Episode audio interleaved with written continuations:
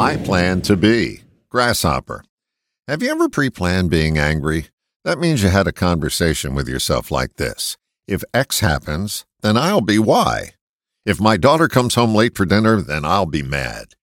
If you examine that a little more closely, you'll notice that you'll be angry at least twice.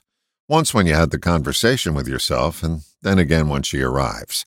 If you plan to be a certain way, angry, sad, hurt, disappointed, etc., you unnecessarily multiply your pain by pre living it over and over again. Imagine a football player saying this to himself When I get tackled, it's going to hurt.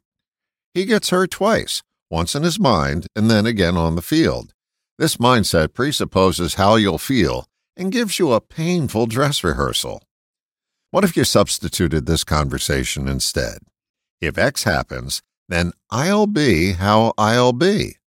By not filling in the blank with your preordained emotion, you give yourself options as to how to respond if and when X happens. And more importantly, you won't cause yourself any angst in advance. It takes a little work to begin thinking this way, but when you get better at it, you'll reduce your dismay. It's learning the difference between a reaction and a response. A reaction gives you no choice. A response presents options.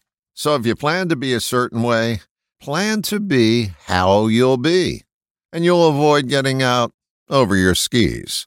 All the best, John.